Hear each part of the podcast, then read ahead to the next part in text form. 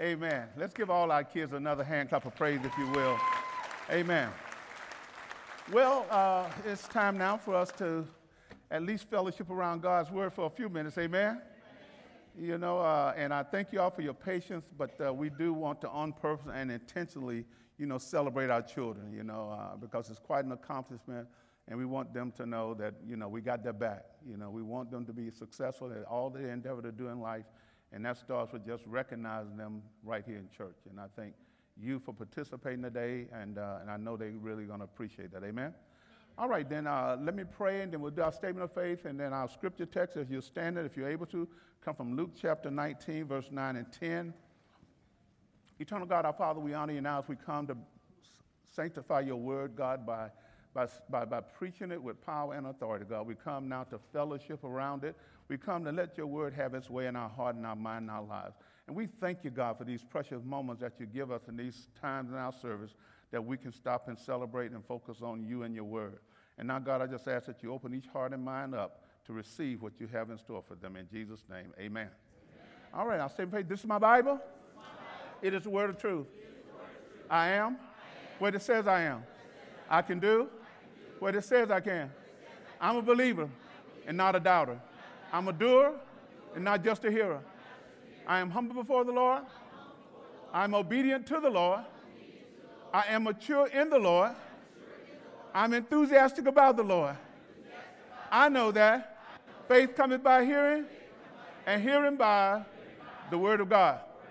Amen. You may be seated. Well, let me read the scripture and then you can see. I'm sorry. If you're able to I'm sorry. The Bible says this, and Jesus said to him, Today, somebody say today. He says, Today salvation has come to this house because he also is a son of Abraham. For the Son of Man has come to seek and to save that which was lost. Amen? You may be seated. You may be seated. Well, this is going to be our second sermon in the series that we have entitled The Seeking Savior. And I told you last week that I want you to think with me as we talk about seeking and what do you do when you seek something. And what we're going to see here is that when Jesus sought certain things, he was intentionally. So sometimes when you're seeking things, you have to diligently search for whatever it is you're looking for. You have to be intentional. You have to be deliberate because sometimes the things that you're seeking is not going to always be found easy. So therefore it requires effort. And Jesus went out of his way to seek those who need to know who he was. So my prayer is that the Holy Spirit will give us the confidence, the courage, and the creative ideas or creative ways to intentionally look for those who may not know Jesus Christ as their Lord and Savior. Amen?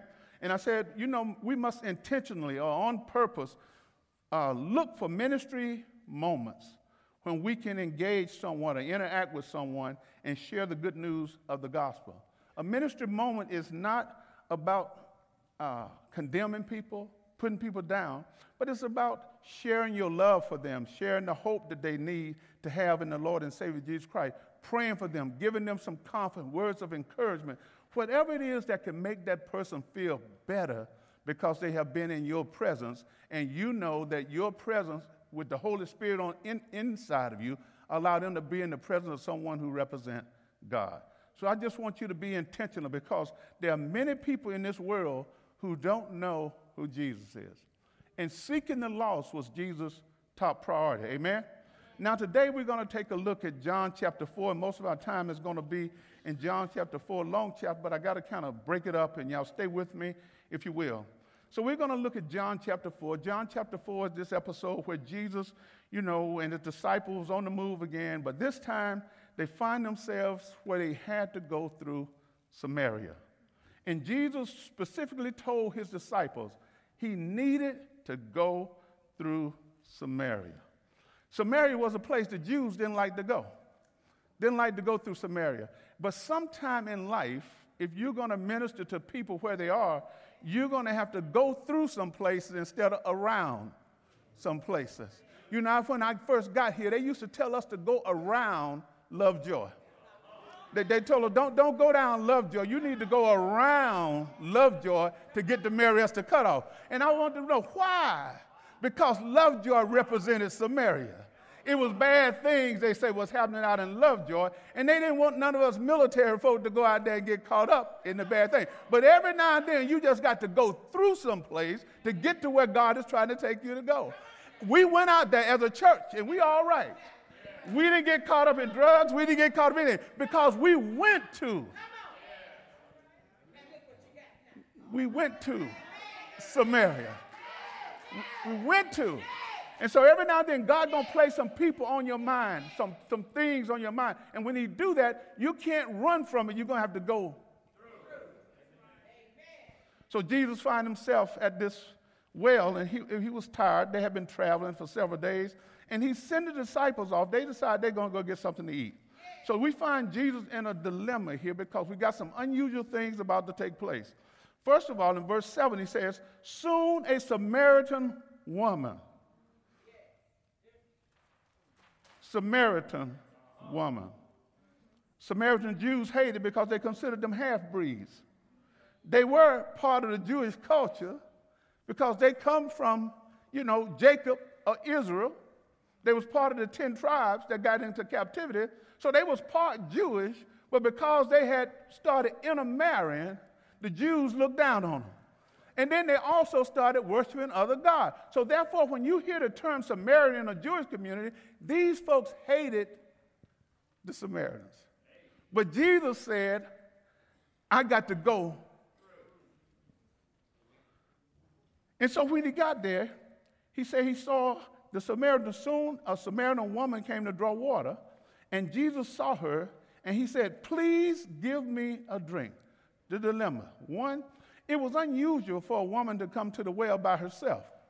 Normally, she would come with other women because that was their task, that was their chore. They'd go out and draw the water, bring it back to the village. Two, it was unusual for her to be there at noontime. Noontime is like the hottest part of the day, kind of like when we go out here noon to 3 o'clock. It's very, very hot. So for her to be there at noontime was unusual.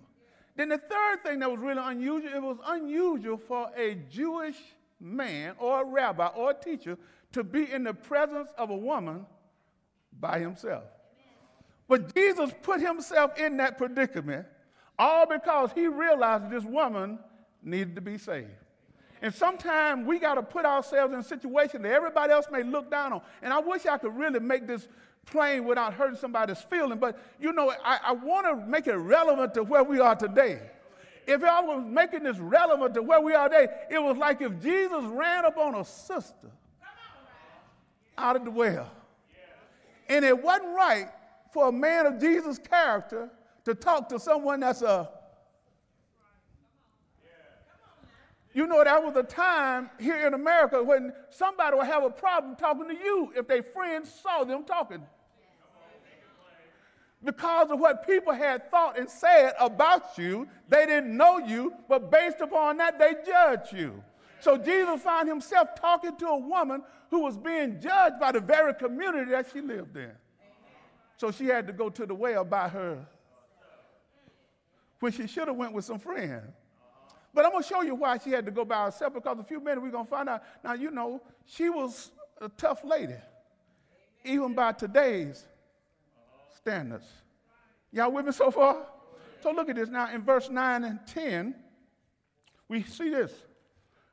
First, when Jesus met her, you know, he said, Please give me a drink. I want to hit that for a moment for the kids.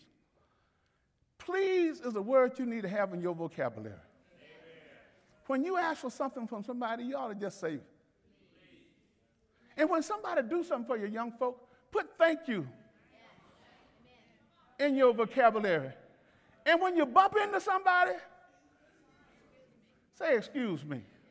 Bring those words back into your vocabulary because there's nothing wrong with telling someone please when you're asking for something. So Jesus, being the Savior of the world, said to the woman, please give me a drink. I know, I know some of the brothers, the folks don't think they have to say please to people, but I'm here to tell you, we got to learn from Jesus. So now look at this. He had this encounter with the woman, and look at this in verse 9 and 10. The woman was surprised for Jews refused to have anything to do with Negroes. I figure I'll put that there to get y'all attention. So, but, but in reality, that was a time when people will refuse to have anything to do with you.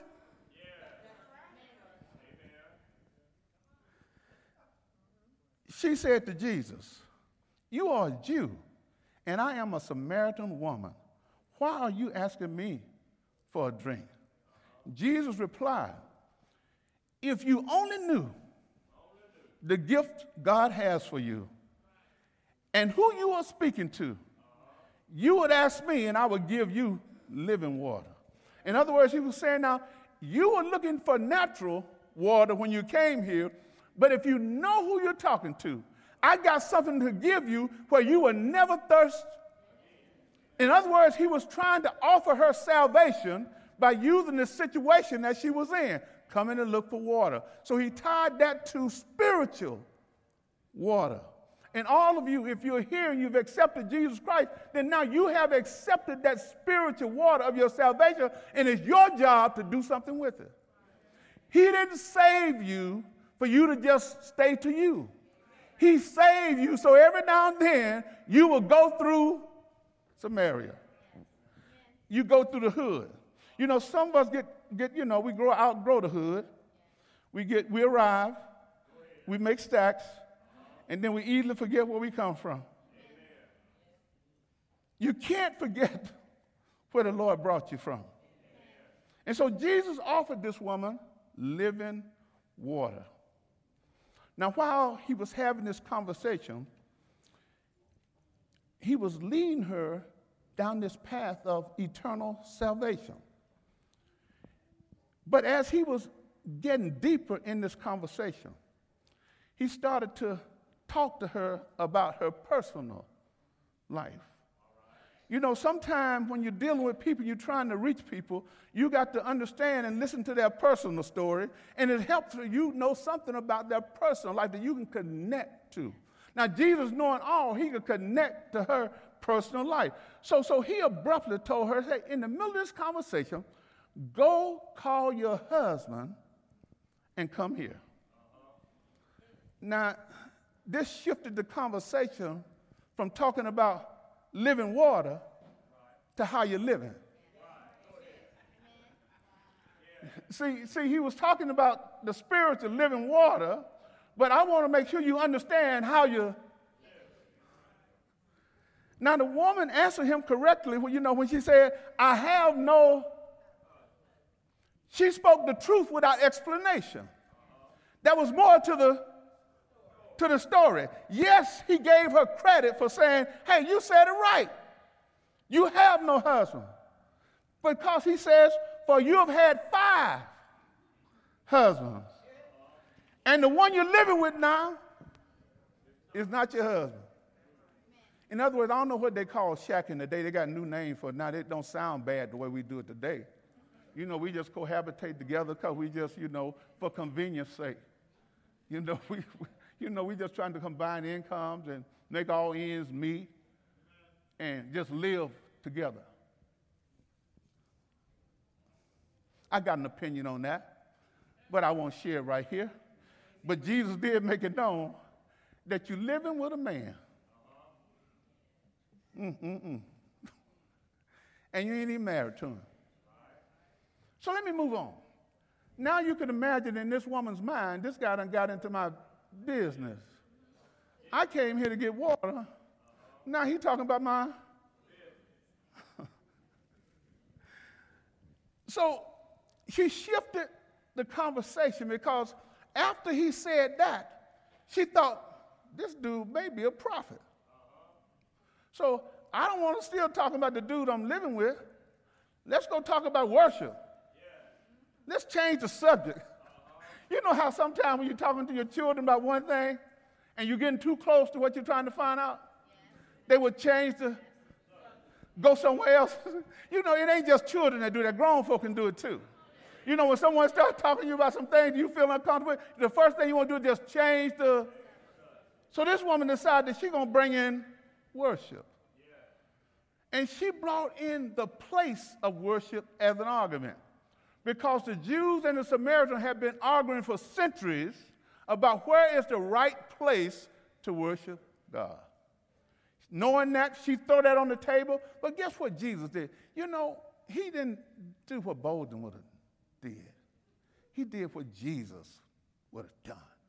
Because I would have stayed there and talked about that husband and the one she's living with there. I would have stayed on that street for a little while longer. I would have just lingered there for a while. Cause I want, I want to get a reaction. We're going to talk about this. But Jesus said, look, here, if you want to change the subject, I'll accommodate you. I won't even talk about that anymore. I'll talk about what you want to talk about. Since you want to bring worship into this, let's talk about worship. So what I'm trying to tell you is sometimes when you start talking to your friends and you're trying to win them over to the Lord and you start hitting some nerves that they don't want you to hit and they change subject, don't, don't get offended. Roll with the change. Whatever they start talking about, you start talking about. Amen. Because then now you're going to start sound like you're beating them down with what you're trying to get across. And like I said, Boldin probably would have had to been called back to class because I would have probably stayed on that street a little too long.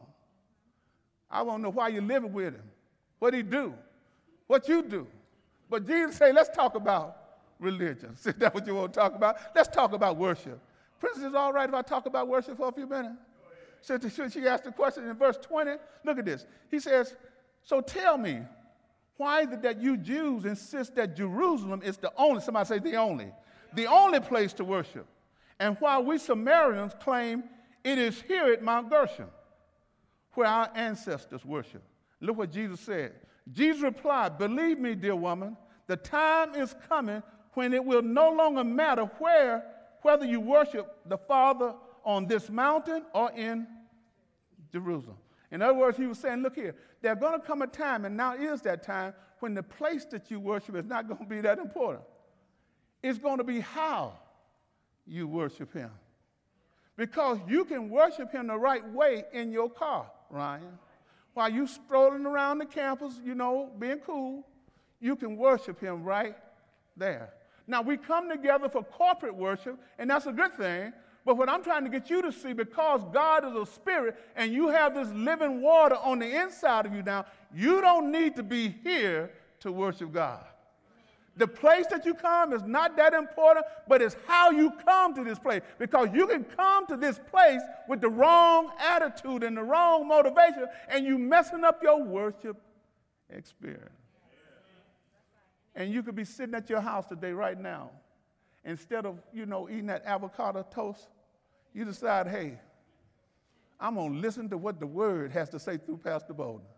Yeah. Now you just entered into a worship mode. Amen. Amen. Amen. Because your focus is now on what God has to say and not what you're about to. When it's time to worship God, you can't be multiple tasking at home. You can't be ironing eating cornflakes and trying to catch in and talk about you. I'm listening to the word. No, you ain't. Your heart is not with. Because wherever your heart is, that's what you're going to give attention to.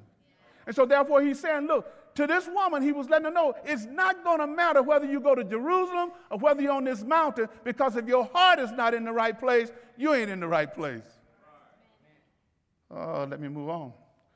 He says, now, you Samaritan, verse 22, know very little about the one you worship. See, they only had a, a small knowledge of who God was because they at least knew the, the Old Testament. They knew the five books of the Old Testament, the Pentateuch. But they didn't know all the writings of the prophets and all the other things that had been added. So they, they knew some, but they didn't have the whole revelation like the Jews had. The Jews got the complete revelation. They got part of the revelation. Then when they went into captivity and started mixing with all these other religions, they started getting watered. See, we got a lot of Samaritans in the church today. We're watering down Jesus with too many other things. And you can't water down Jesus till you dilute his power in your life. You got to stay the course and know who you're going to follow. Because if not, someone going to find you in college and they're going to water you. He said, You know very little about the one you worship. While we Jews know all about him, for salvation come through the Jews. Good statement.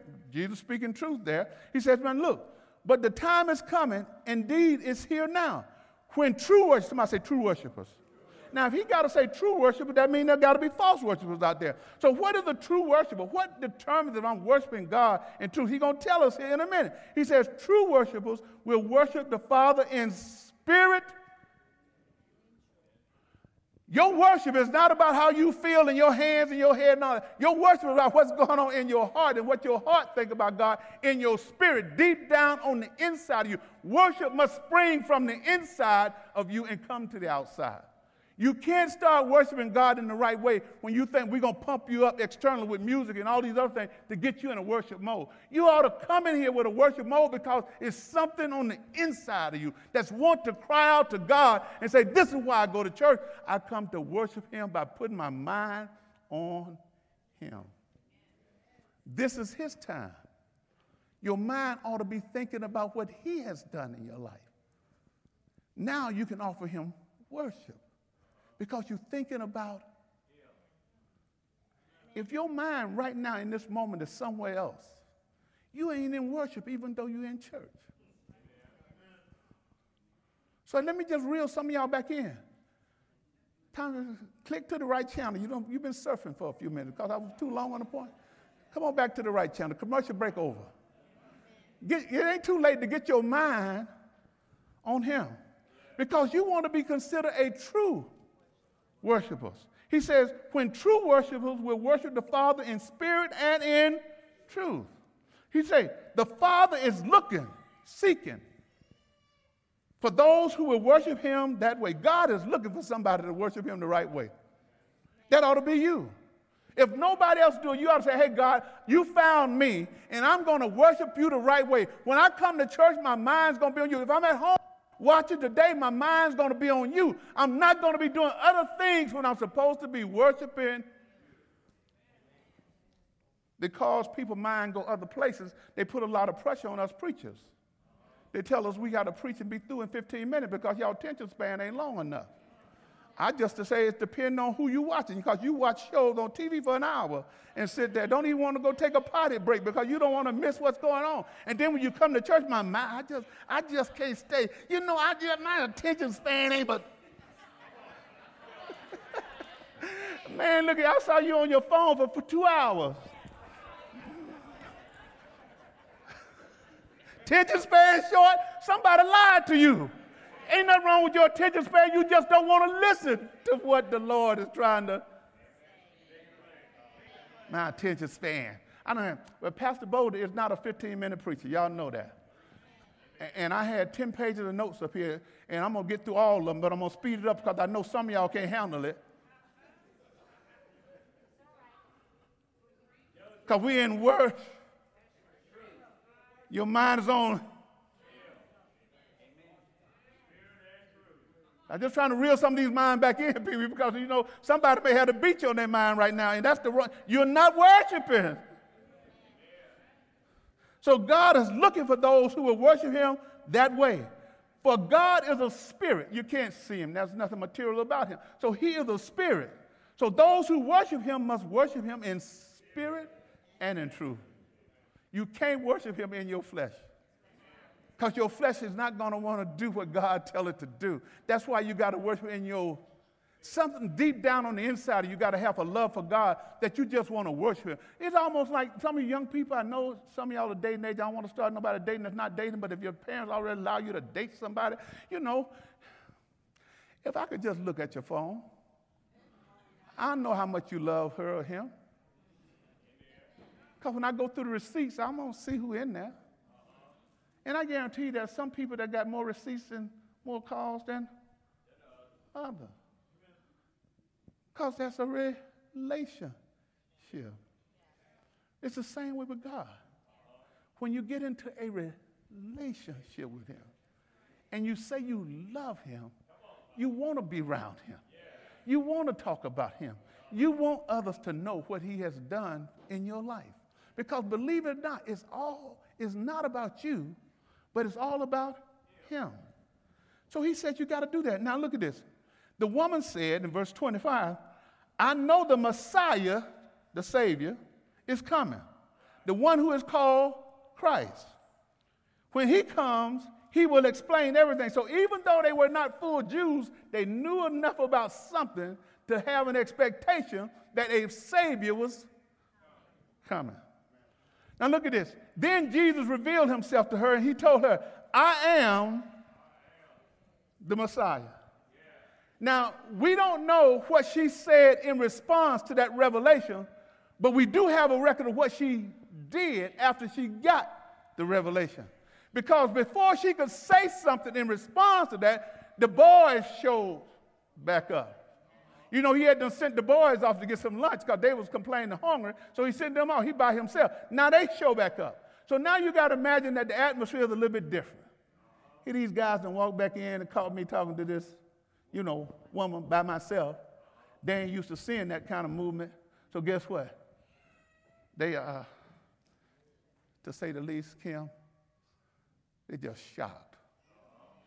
They just shocked out of their mind. Look at this, verse 27.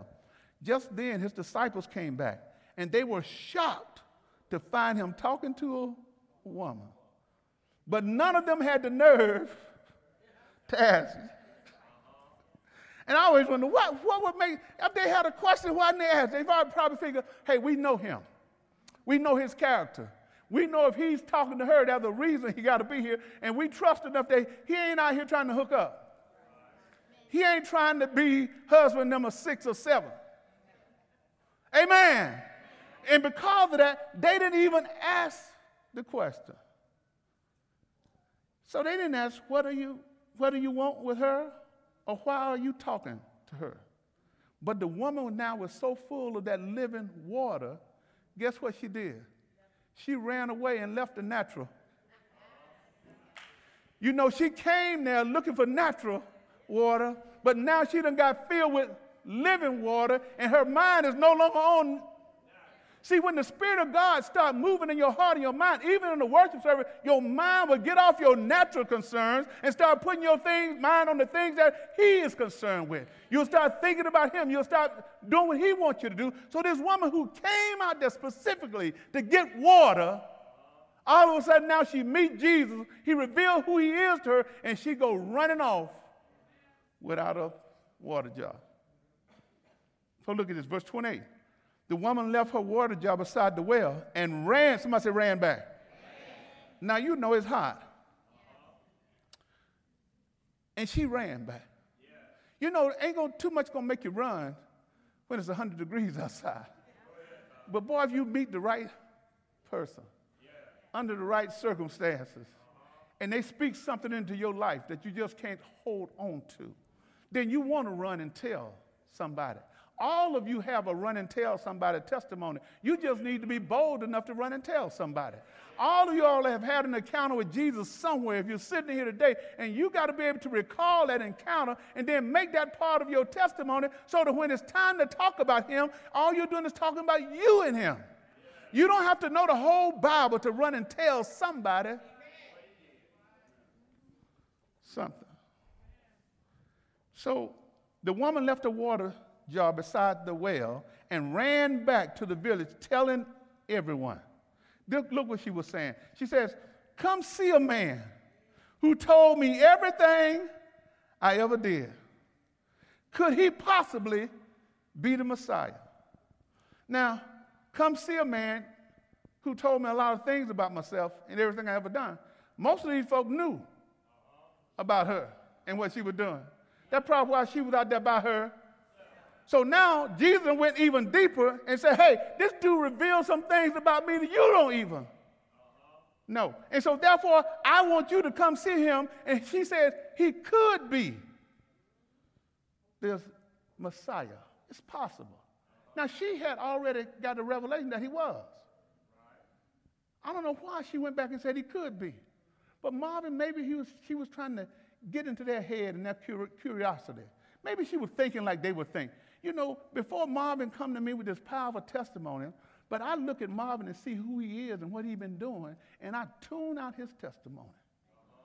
You know, Marvin has been married six times. And now he's living with somebody that ain't even here. And now he's going to come and talk about he done met the, could be, he done met the real. I ain't to believe Marvin. Marvin ain't got no street cred. He don't know, he ain't got no street cred. I can't believe Marvin in some situation like that. So Marvin got to come and say, you know, I met this, this person that told me all about myself, and they could be. I ain't said is, but he. Now I'm going to say, okay, well, Marvin ain't been himself, okay? Since Marvin said that, I'm going to check out what Marvin said. So the woman didn't say precisely, but guess what? This is the only place where outside of in Judaism, before Jesus had not even revealed who he truly was to the Jews. When they always asked him that question, he talked around it, talked in riddles, gave them parables, but he never literally said it. But he said it to this Negro. He said it to this Samaritan woman. Somebody that thought wasn't worthy to carry the word back to the people. Jesus had a tendency to allow women to carry the word because it was the women on, you know, Resurrection Sunday that was at the tomb first that carried a. So God has no problem with women sharing this, this gospel. And he don't even care what your background was before you met him. Because long as you be authentically who you are after you met him, guess what? He can use you to his glory and you will be blessed and you will bless others. So this woman didn't let her past keep her from doing what the Lord had called her to do. And when she went back and said he could be, the Bible said the people came streaming from the village to see him. Meanwhile, his disciples were urging him, Rabbi, eat something. See, them boys were still thinking in the natural. And probably some of them was prejudiced. They, went, they, didn't, they didn't expect these Samaritans to come and get saved because that ain't our primary target. We want to go around these folks, and now you telling us, hey, here they come, and we want you to eat so we can get out of here. We don't want to spend too much time here, but Jesus replied, I have a kind of food that you know nothing about. Now that baffled them boys. They say, uh, Did someone bring him food while we were gone? they asked themselves, you know, when we left here, this dude was hungry. Now we come back with all this bread. He talking he got food we don't even know about. What happened? See, in their natural mind, they was only staying in the natural, thinking about feeding themselves. When you're going to reach out to people, it can't be about you. You can't be about how you're going to take care of you when you're trying to minister to other people. You got to let them be the priority. Because God has placed them on your heart, or placed you to be the person that can go to them, then you got to take that assignment serious. So Jesus was letting them know, hey, my nourishment, in verse 20, 34, he says, Jesus explained, my nourishment comes from doing the will of God, who sent me and from finish and from finishing his work. Now, so he said, now look, my assignment we learned last week, I came to seek and to save that was lost, but I was born to be the savior of my people. But now we're seeing that his people is broader than just a Jewish race. Last week we talked about when he went to the Jews, but now this week we say, hey, he done brought the Samaritans. And they say, see, sometimes people think that they had the market on Jesus. And that when other folks started to get saved, they get intimidated. But Jesus came for everybody, regardless of your race, creed, color, national origin, or previous condition of servitude. He came for everybody. So everybody needs to know who Jesus is. So he says, My nourishment comes from seeing someone's life change because of something that I did. I get full off of that. And when I get full off of that, that overrides my natural hunger. There's some things that you can find when you put your mind on certain other things that's just important as your eating is. Guess what? You can go without eating for a period of time. We have been conditioned to eat all day, all time. But sometimes you need to just say, today I ain't gonna eat nothing because I want to get in tune with God a little bit better. I want my spirit to connect with God. And God, if someone come my way, I'm already fed, I'm fed up with the spirit that now I'm ready to minister to somebody who may need to know the Lord. But if we never intentionally prepare our minds to minister to people, we'll meet people at the well every day. There's some people that you work with, there's some children that you go to school with. They're at the well and they're looking for you to share the gospel with them. This woman went back and shared it with the whole town. One woman went back and shared it with the whole town, and the entire village started streaming out to see what Jesus had to say. You know, and so look at this.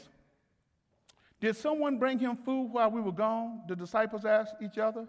Then Jesus explained, My nourishment comes from doing the will of the Father who sent me and from finishing his work. We all have a work to do, and God expects us to finish.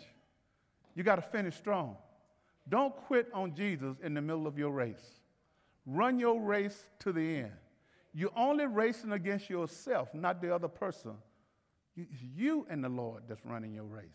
You run the race He gave you at the speed He wants you to run it, all the way to the end. Sometimes we fail, fall short in finishing our assignment because we start measuring ourselves against other people. And it can do one or two things to you. If you measure yourself against someone that's weaker than you are, you're going to overrate yourself and think you're better. So, so therefore, we have a tendency to always measure down instead of measuring up. Because if I measure down, I'm always on top and I look better than who I'm measuring myself against. But every now and then, if you measure yourself with somebody who's above you, then that put a different mindset. And some of y'all are intimidated when you have to measure yourself against somebody who are because you don't think you can get to where they are when you got to believe in your heart or your mind. I'm using you as a measuring stick because I believe with God I can get where you But when you run in your race, don't worry about that other person. You just run and do what God is calling you to do. And if you endure to the end, you're going to get the same reward. Last verses. As the people started streaming out. Jesus saw that as harvesting. Somebody has he sowed the seed. Now the seed is bearing fruit. Now it's time to harvest. He had already told his disciples, you know, the harvest is plentiful, but the laborers are few. Somebody got to go out and reap the harvest. And so as these people are coming out and streaming out, Jesus used this as the opportunity to further reveal himself to the people. So in verse 39, he says, Look, many Samaritans, somebody say many. many. That let me know not all of them to believe. So no matter who you speak to, no matter how hard you witness for the Lord, everybody is not to believe. But don't you lose count of all the people who do believe because you're worried about the one or two that's not to believe. Your job is not to focus on the many that's not to believe. You focus on the people that the Lord has changed their heart, and now you want to be there for them. So he says, Many Samaritans from the village believed in Jesus because the woman had said, He told me everything I ever did. Her testimony was enough to change some of them, but there were some of them that, you know, kind of hard headed. I just can't take nothing from no woman. So therefore, unless I hear him say it myself, I, I ain't down with the story. But that's okay. He'll talk to you too. And if he can use a rock and a rooster, I'm sure he can use an anointed sister to tell you something. Every now and then, you, you may not know. That answer may have to come from somebody that you thought that you are supposed to know everything above this person. Look at this. He says, when they came out to see him, they begged him to stay in the village. So he stayed two days, long enough for many more. So that was many at first. Now I got many more, but ain't all of them. But he got the many more. Many, but many more uh, to hear his message and believe long enough for many more to hear his message and believe. Then in verse 42, then they said to the woman, Now we believe, not just because of what you told us, but because we have heard him ourselves. Some of you are going to be like that. You're never going to truly believe God until you hear him for yourself. And, and, I understand that. It may not be the message I preach or the message Brother Cliff preaches, Minister Latham, or anybody else, Adrian preaches here. That message may not reach you. It may be after you leave here. Someone may say something to you and make you realize who Jesus is in your life. And, that you, and when that happens, I ain't going to be mad at him. All I'm doing is what I'm supposed to do. I'm just sowing seeds, scattering everywhere I go. Just reading this Bible, scattering seed everywhere I go. Some of it's going to fall on good ground, some of it's going to fall on hard ground. Amen. And so, therefore, before the hard ground get harder, I'm about to wrap this up because I know the ground will get hard and you stop listening. But look at this. Look what he says. this is the last verse. Then they said to the woman, We now believe him just because of what he told us, because, but because, not because what, what you told us, but because we heard him for ourselves. Now we know that he is indeed the Savior of the world. And that's the end of the game. That's the end game right there. You got to know in your heart that Jesus is the Savior of the world, not just the Jews. So that means that anybody you come in contact with and that don't know Jesus, He came just for them. And the only way they can know that is you got to be like this woman, carrying your story to them and believing that if you genuinely and sincerely tell them your story, somebody will believe your report. Because you're the only person that can be authentic when it comes to talking about you. Nobody else can do that but you. And the beauty is, is that you're the right person to do it. And if you do it with truth and under the power of the Holy Spirit, people will believe your testimony. Amen? Give the Lord a hand clap of praise if you will.